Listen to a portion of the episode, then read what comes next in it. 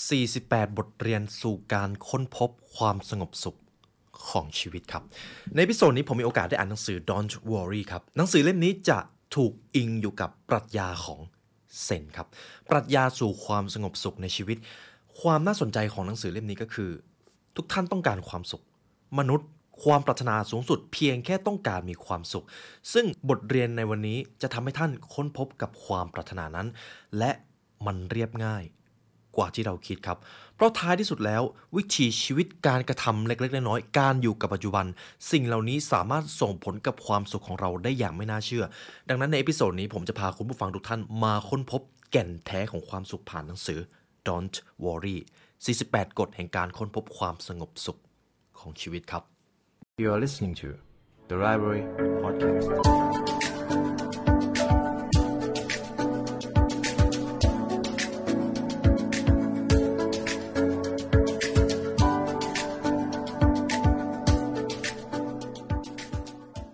วันดีๆ เริ่มต้นที่นี่ House 64 ผ้าปู 800 เส้นได้ นุ่ม ลื่น เย็นสบายทำจากคอตตอนแท้100%รูปแล้วลื่นผิว ส้นเท้าแตกแค่ไหน ผ้าก็ไม่เป็นขุย House 64 ผ้าปูที่นอน 800 เส้นได้ เย็นสบาย ยิ่งซัก ยิ่งนุ่ม ในพิโซดนี้ผมมีโอกาสได้เรียนรู้ปรัชญาเซนครับ นี่อาจจะเป็นครั้งแรกที่ผมได้ลงลึกไปถึงวิธีการไปจนถึงขั้นตอน หนังสือเล่มนี้ครับ เป็นของคุณชุนมิโอนะครับ เป็นของชาวญี่ปุ่นนั่นเอง 48 กฎแห่งการค้นพบความสงบสุข แนวทางการสรุปหนังสือเล่มนี้นะครับ ผมจะแบ่งออกมาเป็น 5 ส่วน แต่ละส่วนจะเกี่ยวโยงกับมิติใดมิติหนึ่งของชีวิต มิติแรกอาจจะเป็นเรื่องของความกังวล แน่นอนทุกวันนี้ผมเชื่อว่าคุณผู้ฟังจะมีปัญหามีเรื่องให้วิตกกังวล แต่แท้จริงแล้วทั้งหมดที่ท่านกังวล มาจากตัวท่านเอง กับส่วนที่ 2 จะเกี่ยวกับเรื่องของการอยู่กับปัจจุบัน ต้องบอกก่อนว่าการอยู่กับปัจจุบันเป็นความสุขที่เรียบง่ายมาก เป็นความสุขเล็กๆครับ แต่พออยู่กับปัจจุบันมากขึ้น เจ้าความสุขเล็กๆเหล่านั้น จะถูกเอาไปต่อยอดกับความสุขที่มันยิ่งใหญ่กว่า นี่คือความมหัศจรรย์ ส่วนที่ 3 เกี่ยวกับเรื่องของการแข่งขัน ในทุกวันนี้การแข่งขันเยอะขึ้น ต้องยอมรับว่าการแข่งขันเห็นได้ชัดมากขึ้น เราแข่งกับคนอื่นตอนอยู่โรงเรียนทำให้เราเกิดความกดดันพอเราทำงาน เราก็จะต้องทำยังไงก็ได้ให้เป็นพนักงานดีเด่น เราจะต้องทำให้บริษัทของเราเป็นที่หนึ่งให้ได้ แต่เมื่อใดก็ตามที่มนุษย์อยู่กับการแข่งขันมากจนเกินไป มันก็ไม่ต่างจากการเอาความสุขไปยึดเหนี่ยวอยู่กับความเป็นเลิศซึ่งแน่นอนครับ ไม่มีทางที่เราจะชนะไปเสียทุกเรื่อง นี่จะเป็น 3 part แรกที่ผมให้คุณผู้ฟังมาเรียนรู้ เรามาเริ่มกัน part ที่ 1 กัน ผู้เขียนหนังสือเล่มนี้ได้เริ่มต้นก่อนว่า the Zen way of keeping anxiety reduced let go of way หนึ่งในหนทางที่ดีที่สุดที่ท่านจะค้นพบกับความสงบ ไม่ใช่ความสุขนะครับ เป็นแค่ความสงบก่อน นั่นก็คือ ปล่อยวางความวิตกกังวล นี่คือหนทางสู่การเอาชนะความวิตกกังวลในชีวิตของท่าน ผมชอบตรงนี้ที่เขาได้บอกก็คือ เมื่อเราสงบ เดี๋ยวความสุขมันจะตามมาเอง และนี่คือ 4 ขั้นตอนที่ผมนำมาให้กับคุณผู้ฟังนะครับ ในส่วนที่ 1 ข้อที่ 1 focus on now วิธีแรกที่จะทำให้ท่านสงบมากที่สุดคือโฟกัสอยู่กับปัจจุบันครับ ตอนนี้ตอนนี้ท่านกำลังฟังพอดแคสต์นี้อยู่ บางครั้งเราทำสิ่งใดสิ่งหนึ่ง แต่สมองของเรากลับคิดถึงเรื่องอื่น ส่วนหนึ่งเป็นธรรมชาติของมนุษย์ แต่ต้องยอมรับว่าเจ้าส่วนนี้ทำให้เราหมกมุ่นอยู่กับสิ่งที่ยังไม่เกิดขึ้น หรือสิ่งที่อยู่ในอดีต จนไม่ได้โฟกัสกับสิ่งที่เกิดขึ้นตรงหน้าเลย แล้วถ้าหากเราปล่อยให้ตัวเองอยู่กับกรอบความคิดแบบนี้บ่อย ๆ เราจะพบกับความสงบสุข ได้อย่างไร นี่คือส่วนแรกที่หนังสือเล่มนี้ส่งต่อให้ครับ อยู่กับปัจจุบันให้เป็นก่อน ผมบอกเลยว่าอันนี้ต้องฝึกครับ และมันฝึกกันได้ ข้อที่ 2 don't delude yourself อย่าเอาตนไปเปรียบเทียบกับคนอื่น เพราะท่านจะเจอกับความทุกข์ได้ง่ายที่สุดครับ เมื่อท่านเปิดไปในโซเชียลมีเดียมันเป็นเรื่องยากมากที่เราจะไม่เอาตัวเองไปเปรียบเทียบกับคนอื่นถ้านหนักหน่อยก็คือ เอาความสำเร็จของเราไปเปรียบเทียบกับความสำเร็จของคนอื่น ซึ่งแน่นอนครับ ไม่ว่าอย่างไรก็จะมีคนที่เก่งกว่าเราสำเร็จกว่าเรา ร่ำรวยกว่าเรา มีชื่อเสียงมากกว่าเรา ยิ่งเราเปรียบเทียบเราก็จะยิ่งเป็นทุกข์นั่นคือแก่นที่ทำให้ท่านเจอกับความทุกข์นั่นเอง ผมมีโอกาสได้ฟังนักจิตวิทยาท่านหนึ่ง เขาบอกไว้ชัดเจนว่าหนึ่งในการค้นพบความสุขกับความทุกข์ของมนุษย์มันง่ายมากเลย หากอยากมีความสุขอยู่กับปัจจุบัน ขอบคุณสิ่งที่อยู่รอบตัวของท่าน แต่ถ้าหากท่านอยากมีความทุกข์ เอาตัวเองไปเปรียบเทียบกับคนอื่น แล้วท่านจะมีความทุกข์เสียเดี๋ยวนั้นเลย มันเรียบง่ายใช่ไหมครับ นี่คือข้อที่ 2 don't delude yourself หากไม่ใช่เวลาที่จำเป็น ก็อย่าได้เอาตนไปเปรียบเทียบกับผู้อื่น ข้อที่ 3 put down your belonging ปล่อยวางสิ่งที่ท่านยึดติดสิ่งของอำนาจชื่อเสียง อะไรก็ตามที่เรายึดติด ผมชอบประโยคนึงที่เขาได้เขียน ในทุกวันนี้เหตุผลที่เราไม่มีความสุขอาจจะไม่ได้เพราะว่าเรามีของน้อยเกินไป แต่มันตรงกันข้ามครับ บางทีเราอาจจะมีของมากเกินไปนั่นเอง และแน่นอนพอเรามีของมากเราจะยิ่งเป็นห่วงของเหล่านั้น ยิ่งเรามีอำนาจมาก เราจะยิ่งห่วงอำนาจ เราก็จะยิ่งวิตกกังวล และเราก็จะไม่มีความสุข เห็นไหมครับ มันเชื่อมต่อกันเป็นลูกโซ่ไปเรื่อยๆ ดังนั้นในปรัชญานี้เขาไม่ได้บอกนะครับว่า เราไม่ควรมีของเราไม่ควรมีอะไร แต่อย่าได้ยึดติด หากมีของที่ท่านรักมาก วันหนึ่งของสิ่งนั้นมันก็จะต้องพังอยู่ดี ซึ่งเราหลีกเลี่ยงไม่ได้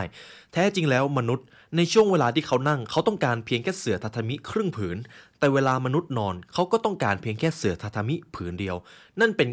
สิ่งที่เพียงพอกับความต้องการของมนุษย์แล้ว เสื่อทาทามิผืนเดียว มนุษย์ก็ดำรงอยู่ได้ ข้อที่ 4 take off your color glass ถอดแว่นของท่านออกดูบ้าง แว่นในที่ว่านี้คือ mindset กรอบความคิดหรือ อคติ หลายครั้งที่เราไม่มีความสุขเป็นเพราะเราไปตัดสินด้วยมุมมองหรืออคติของเราเอง ต้องบอกกันว่าในโลกนี้ไม่มีอะไรที่ถูกหรือผิด ไม่มีอะไรที่ดีหรือไม่ดี บางครั้งมันจะอยู่ตรงกลางครับ ไม่มีอะไรที่ถูกแบ่งแยกชัดเจนขนาดนั้น โลกนี้บางสิ่งที่ผิดสำหรับเราอาจจะถูกต้องสำหรับคนอื่น บางสิ่งที่ไม่เหมาะสำหรับเราอาจจะเหมาะสมสำหรับคนอื่น ซึ่งเราไม่มีทางรู้เลย และแน่นอนความคิดของเรามันเป็นไปไม่ได้ที่จะถูกต้องที่สุด เมื่อใดก็ตามที่เราพยายามยัดเยียดความคิดไปไว้ในใจของคนอื่น เรานั่นแหละครับจะเป็นทุกข์ เราจะพบความวิตกกังวลในตัวเอง ซึ่งปัญหาทั้งหมดมาจากเรา นี่คือทั้ง 4 ข้อในส่วนที่ 1 ที่จะเอาชนะความวิตกกังวลทั้งหลายในชีวิตครับ ต่อไปจะเป็นปรัชญาส่วนที่ 2 ครับ concentrate for what you can achieve here and now จงใส่ใจกับสิ่งที่ท่านสามารถเปลี่ยนแปลงหรือควบคุมได้ ซึ่งส่วนใหญ่แล้วมันก็จะอยู่ในปัจจุบันที่นี้เวลานี้ นั่นคือช่วงเวลาเดียวที่ท่านสามารถควบคุมได้ ในปรัชญาเซนครับให้ความสำคัญกับเรื่องนี้มาก หากทุกท่านมีโอกาสได้เข้าไปดูถึงนักปราชญ์ที่อยู่ในวัด เขาจะพยายามโฟกัสอยู่กับการอยู่กับปัจจุบัน หากทุกท่านยังจำหนังสือ The Monk Who Sold His Ferrari ได้ ผมชอบส่วนหนึ่งที่เขาได้บอกไว้ก็คือ นักปราชญ์ในหนังสือเล่มนั้นนะครับ เวลามีความคิดอะไรก็ตามที่เป็นด้านลบ เขาจะลงโทษตัวเองด้วยการพาตัวเอง เดินไปที่แม่น้ำแล้วก็แช่น้ำที่เย็นเฉียบอยู่อย่างนั้น เป็นการลงโทษความคิดตัวเองที่ไม่อยู่กับปัจจุบัน นั่นคือความสำคัญของ The Power of Now ครับ มาดูกันว่าในปรัชญานี้ได้ให้กฎอะไรไว้บ้าง ผมได้แบ่งมาเป็น 3 ข้อ 1. don't rush don't panic อย่าได้เร่งรีบในชีวิต เพราะทุกปัญหาในชีวิตของท่านมีเวลาเพียงพอให้แก้ไขเสมอครับ การอยู่กับปัจจุบันต้องยอมรับว่า บางครั้งปัญหาที่เกิดขึ้น เรากลัวมากกว่าความเลวร้ายที่มันอาจจะเกิดขึ้นจริง ๆ เรามักจะใส่ใจมากเกินไปในบางครั้ง ผมจะเล่าประสบการณ์หนึ่งของผมก็คือ ในช่วงก่อนหน้านี้ ผมทำส่วนหนึ่งของการบริหารแล้วมันล้มเหลว ผมจะเล่าความรู้สึกตอนนั้น ในช่วงเวลาที่เจอปัญหา ความรู้สึกมันบอกเลยว่า โลกจะต้องแตกธุรกิจจะต้องเจ๊งแน่ๆ แต่ทุกท่านครับ พอผมมานั่งอยู่ตรงนี้ พอมองย้อนกลับไป ทุกปัญหาที่เกิดขึ้น ต่อให้ตอนนั้นมันจะดูหนักขนาดไหน แต่ตอนนี้ก็ไม่มีอะไรเกิดขึ้นครับ ก็ไม่ได้มีใครตายธุรกิจก็ไม่ได้เจ๊ง มันทำให้ผมได้รับรู้ว่า บางครั้งเราคิดถึงสถานการณ์ที่มันเลวร้ายมากกว่าปัญหาที่มันเกิดขึ้นจริงๆซะอีก และความวิตกกังวลเหล่านั้นก็ไม่ได้มาจากปัญหาครับ มาจากตัวผมเอง นั่นคือสิ่งที่ผมได้เรียนรู้จากประสบการณ์ของตัวเอง ฉะนั้นข้อนี้ครับ ไม่ว่าท่านจะเจออะไร ไม่ต้องเร่งรีบเลย ทุกปัญหาในชีวิต ท่านสามารถใช้เวลาทั้งชีวิตแก้ไข ก็ยังได้ don't rush don't panic ต่อไปจะเป็นข้อที่ 2 ครับ cherish the morning เอาชนะยามเช้าให้ได้ ผมชอบข้อนี้ แน่นอนครับ การที่เราจะใส่ใจอยู่กับปัจจุบัน มันก็คือการโอบรับ กิจวัตรที่เราทำในแต่ละช่วงเวลา ซึ่งช่วงเวลาที่เหมาะสมที่สุดที่จะฝึกนิสัยนี้คือ ยามเช้าครับ ยามเช้าคือช่วงเวลาที่เราได้ตื่น พร้อมกับแสงอาทิตย์ มันคือธรรมชาติของความเป็นมนุษย์ ยามเช้าคือช่วงเวลาที่เหมาะสมที่สุดที่จะทำสิ่งที่มีความหมายและสิ่งที่ท้าทาย ในหนังสือ Don't Worry ครับพระท่านนี้เขาบอกเอาไว้ว่า ในช่วงเวลาท่านตื่นเช้า ท่านควรจะอยู่กับความสงบให้มากที่สุด เพราะนั่นคือช่วงเวลาที่ดีที่สุดในแต่ละวันแล้ว เดี๋ยวช่วงบ่าย ท่านก็จะเจอกับความฟุ้งซ่าน พอท่านไปทำงานมันก็หลีกเลี่ยงไม่ได้ ที่จะเจอกับความเครียด ความกดดัน การทำสิ่งที่มีความหมายในช่วงเช้า ไม่ต่างจากการสวมเสื้อเกราะ เพื่อที่จะพร้อมไปรับกับสถานการณ์ในโลกภายนอก ดังนั้นครับ ฝึกตนเองในช่วงเช้าให้ดีครับ ต่อไปจะเป็นบทข้อที่ 3 make your evenings calm สงบตนเมื่อยามเย็นครับ แน่นอนช่วงเช้าเราสงบ แต่ครับช่วงเวลาเย็น โดยเฉพาะช่วงเวลาก่อนนอนก็มีความสำคัญ หนังสือเล่มนี้ครับพระท่านนี้เขาได้บอกเอาไว้ว่า ความคิดของเรา 10 นาทีก่อนที่เราจะเข้านอน มันจะส่งผลกับช่วงเวลาตอนที่เราตื่นด้วย หากท่านเข้านอนพร้อมกับความคิดของการคิดงามการตัดสินใจที่ยากการคิดเรื่องที่เครียด เดี๋ยวตอนเช้าท่านก็จะเครียดกว่าเดิม นี่คือสิ่งที่เกิดขึ้นจริง และอันนี้ท่านต้องฝึก ในช่วงเวลาเย็น ขอให้อยู่กับความสงบ และถ้าผมบังคับได้นะครับอย่าทำงานก่อนนอน อย่าทำงานหลังจากที่ท่านรับประทานอาหารเย็นแล้ว มันควรจะเป็นช่วงเวลาที่ท่านได้ฝึกฝนตนเอง พัฒนาตนเอง ผมจะนำบทเรียนหนึ่งตอนที่ผมอยู่ในค่ายทหารนะครับ ตอนนั้นผมฝึกเป็นนักเรียนทหารอยู่ ในช่วงเวลาก่อนจะนอนครับ โรงเรียนจะบังคับให้นักเรียนใช้เวลาก่อนนอนฝึกฝน ซึ่งการฝึกฝนเหล่านั้นมันจะเป็นอะไรก็ได้ครับ ที่มันเกี่ยวข้องกับการ พัฒนาตัวตนของตัวเองจริง ๆ มันจะไม่ใช่การคิดงานที่หนัก มันจะไม่ใช่การตัดสินใจที่ยาก แต่มันจะเป็นการพัฒนาตัวเอง และผมอาจจะบอกได้ว่านั่นคือช่วงเวลาที่ดีที่สุดที่นักเรียนจะได้ฝึกฝน อาจจะเป็นโลกภายใน ฝึกฝนความคิด ฝึกฝนการพัฒนาทุกมิติของชีวิตของตน มันคือช่วงเวลาที่มีความหมาย ยามเช้าและยามเย็น ขอให้ท่านใช้เวลาเหล่านั้น ฝึกฝนตนครับ นี่คือส่วนที่ 2 ต่อไปผมจะพาทุกท่านมาที่ส่วนที่ 3 step away from competition จงหลีกเลี่ยงความปรารถนาที่จะแข่งขันกับผู้คน การแข่งขันทำให้คนดึงศักยภาพของตัวเองออกมาได้ แต่ต้องยอมรับว่าทุกวันนี้เราปรารถนาที่จะแข่งขันมากเกินไป ตอนที่เราอยู่ในโรงเรียน เราต้องเป็นที่หนึ่งเราสอบแล้วต้องได้อันดับเลขตัวเดียวต้องได้เกรดที่ดี พอเข้ามาหาลัยก็ต้องแข่งขัน พอมาทำงานก็ยิ่งต้องแข่งขัน เราแข่งขันกลายเป็นหนูทิพย์จากอยู่ตลอดเวลาเลย และถ้าเราตกอยู่ในภวังแบบนี้บ่อยๆ เราจะค้นพบความสงบสุขได้อย่างไร ฉะนั้นพระท่านนี้ครับได้เขียนลงไปในหนังสือปรัชญาเล่มนี้ว่า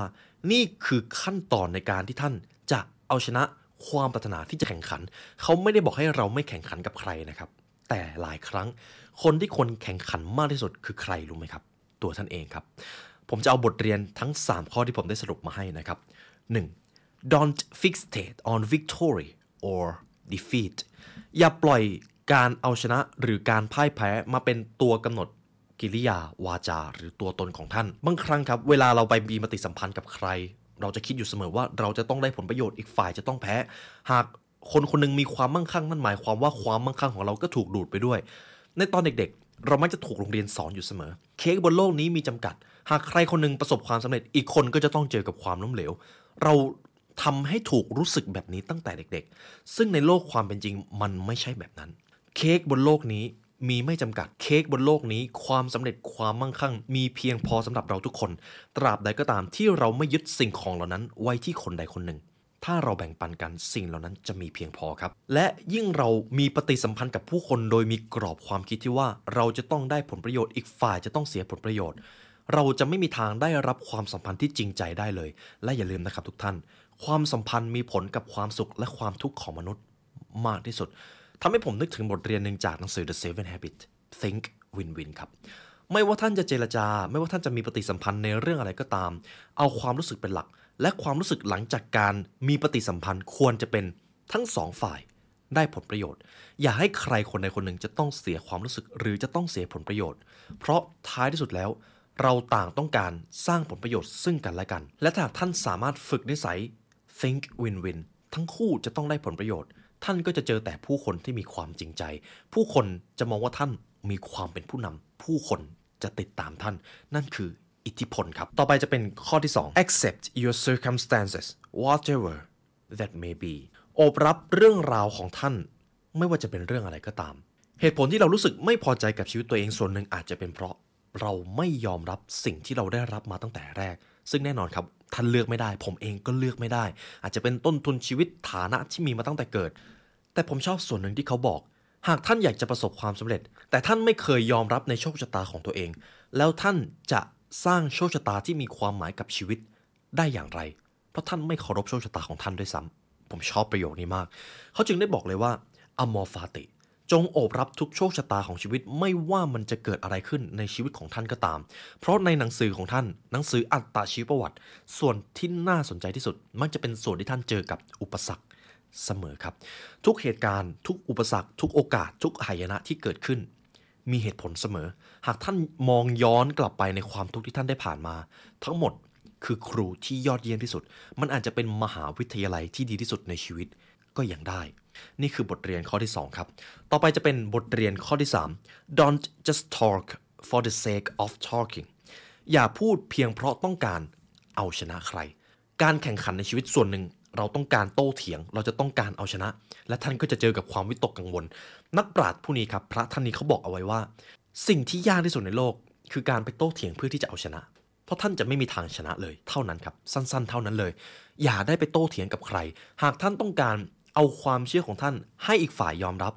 ยิ่งท่านโต้เถียง อีกฝ่ายจะยิ่งไม่ฟัง แต่ถ้าหากท่านกระทำและเห็นผลลัพธ์ ท่านแทบไม่ต้องพูดอะไรเลย อีกฝ่ายจะรับรู้และมองเห็นได้ด้วยตัวของเขาเอง ฉะนั้นในข้อนี้ตรงตัวครับ อย่าได้เอาเวลาอันมีค่าของท่านไปโต้เถียงกับใคร เพราะท่านกำลังเอาความสุขของท่านไปละทิ้ง โดยไม่รู้ตัว ต่อไปจะเป็นส่วนที่ 4 ครับ surprising tips of improving relationships ในข้อนี้ครับตรงตัวครับเราจะมาพูดถึงเรื่องของความสัมพันธ์ ชีวิตที่มีความหมายชีวิตที่มีความสงบสุขจะเกิดขึ้นไม่ได้เลย ถ้าเราไม่มีความสัมพันธ์ที่ดี และสิ่งนี้เราหลีกเลี่ยงไม่ได้ทำธุรกิจต้องเจอคน ประสบความสำเร็จในชีวิตต้องมีอาจารย์ อยากจะเก่งขึ้นต้องมีครู อยากจะมีความสำเร็จที่มันยิ่งใหญ่ ท่านต้องมีทีมเวิร์กต้องมีคนร่วมทีม ท่านหลีกเลี่ยงสิ่งนี้ไม่ได้ ต่อให้ท่านจะเป็น introvert หรือ extrovert ท่านสามารถเก่งเรื่องคนได้ และมันฝึกกันได้ครับ เรามาดูกันว่าในปรัชญาเซนเขาให้คำแนะนำว่าอะไร ข้อที่ 1 cherish your connections ทุกความสัมพันธ์ที่ท่านเจอในชีวิต มีความหมาย ไม่ว่าจะเป็นความสัมพันธ์ที่ดีหรือแย่ ทั้งหมดมีความหมาย หลายครั้งท่านต้องถูกหักหลัง ท่านต้องถูกหลอกลวง บางครั้งท่านอาจเจอคนจริงใจ ท่านอาจเจอคนที่เป็นผู้ให้ ทั้งหมดมีความหมาย ถ้าในชีวิตของเราเจอแต่คนดีๆ เจอแต่คนที่เอาอะไรบางอย่างมาให้ผลประโยชน์กับเรา ท่านก็จะไม่มีทางมองเห็นโลกอีกฟากหนึ่งได้เลย เพราะมนุษย์ครับไม่สามารถอ่านใจหรืออย่างรากลึกไปถึงจิตใจได้ขนาดนั้น คนที่มาหลอกลวงท่านอาจจะสอนถึงเรื่องการเท่าทันคน คนที่ทรยศท่านอาจจะสอนถึงเรื่องในการป้องกันระวังความเสี่ยงในชีวิต คนทุกคนที่ท่านเจอในชีวิตล้วนมาสอนท่าน คนที่บูลลี่พูดจาท็อกซิกท่าน อาจจะเป็นคนที่ทำให้ท่านได้ฝึกฝนการยอมรับและการสร้างความเคารพในตนเอง โดยไม่ต้องพึ่งพาการยอมรับจากใคร ทั้งหมดคือครูครับ ฉะนั้นครับคุณผู้ฟังทุกความสัมพันธ์ในชีวิตมีความหมายเสมอ ส่วนในวินาทีนี้ ท่านมีหน้าที่แค่คัดเลือกความสัมพันธ์ที่ดีเข้ามา เท่านั้นครับ ต่อไปจะเป็นกฎข้อที่ 2 don't wield logic อย่ายึดติดอยู่กับเหตุผลมากจนเกินไป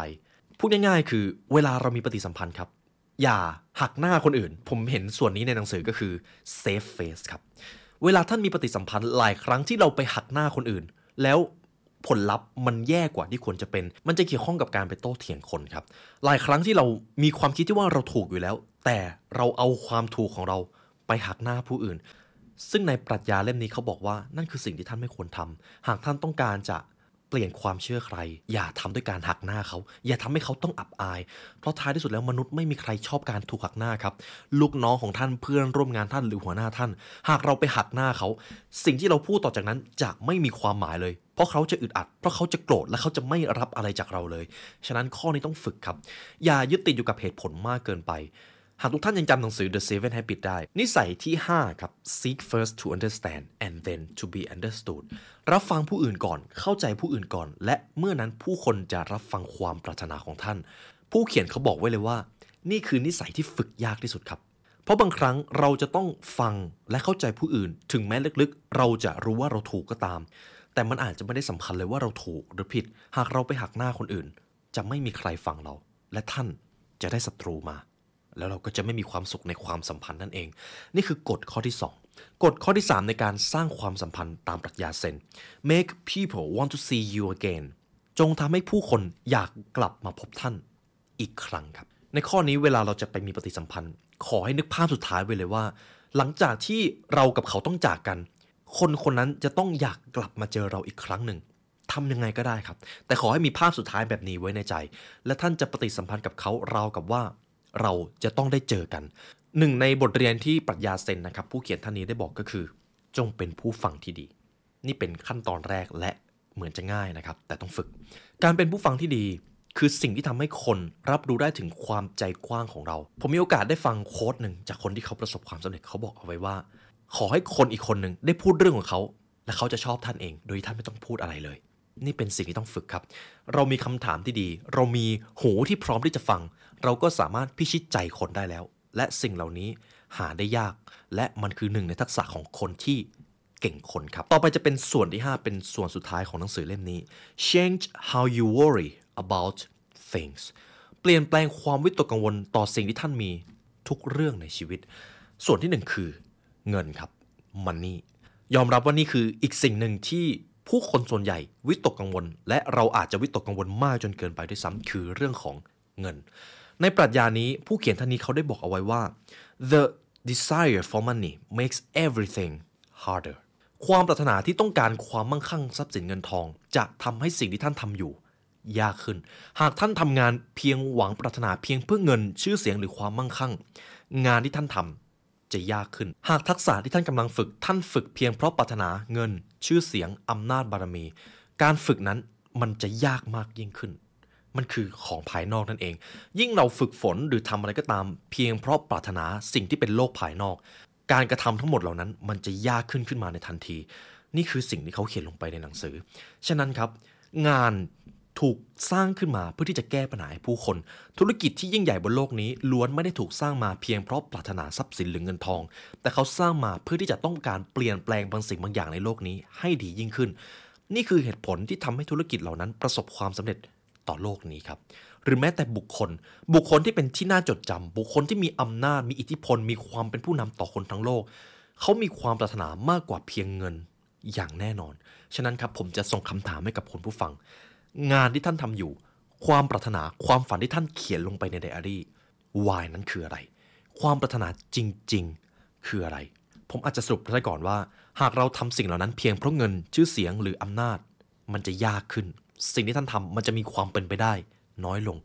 ลองเปลี่ยนดูครับ ผลประโยชน์กับความปรารถนานั้น ขอให้มันชี้ไปที่ผู้คนสังคมหรือโลกใบนี้ และท่านจะเข้าใจเองว่า การไม่ทำงานเพื่อเงินที่แท้จริง คืออะไร นี่คือกฎข้อที่หนึ่งครับ ข้อที่ 2 getting older ความแก่ชราปรัชญาเซนเขาบอกไว้เลยว่า นั่นคือสิ่งที่ท่านไม่ไม่จำเป็นต้องกังวลเลย ความแก่ชราคือเหรียญตาที่ชีวิตมอบให้ท่าน มันคือประสบการณ์ มันคือความเข้าใจ มันคือความสงบที่ท่านจะได้รับจากช่วงอายุ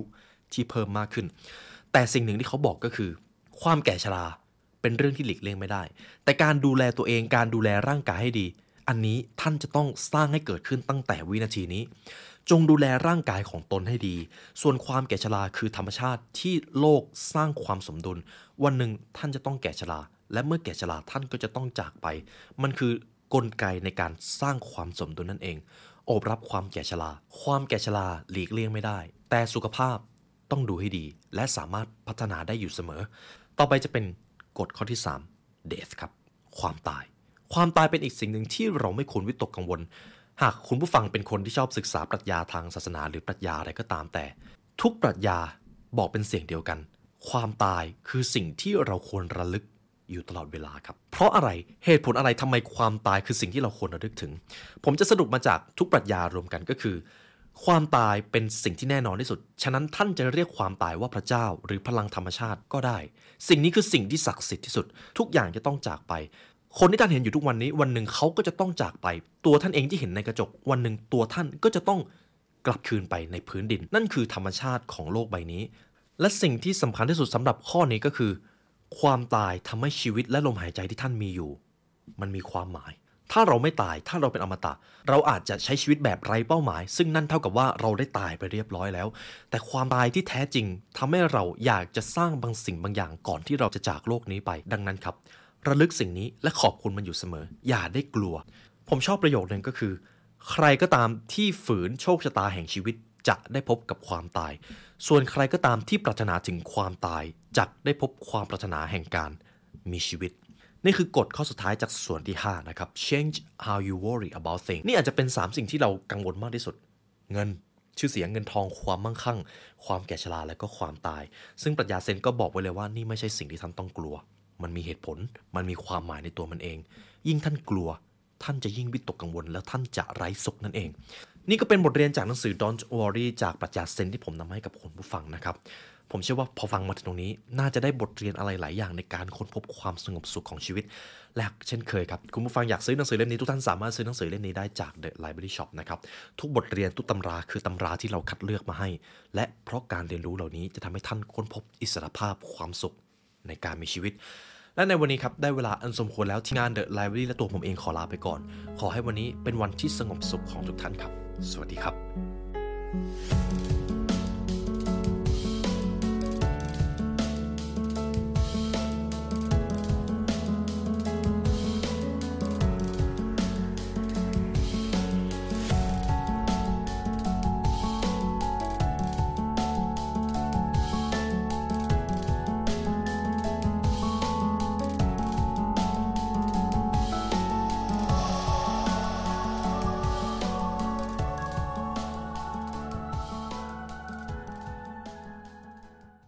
House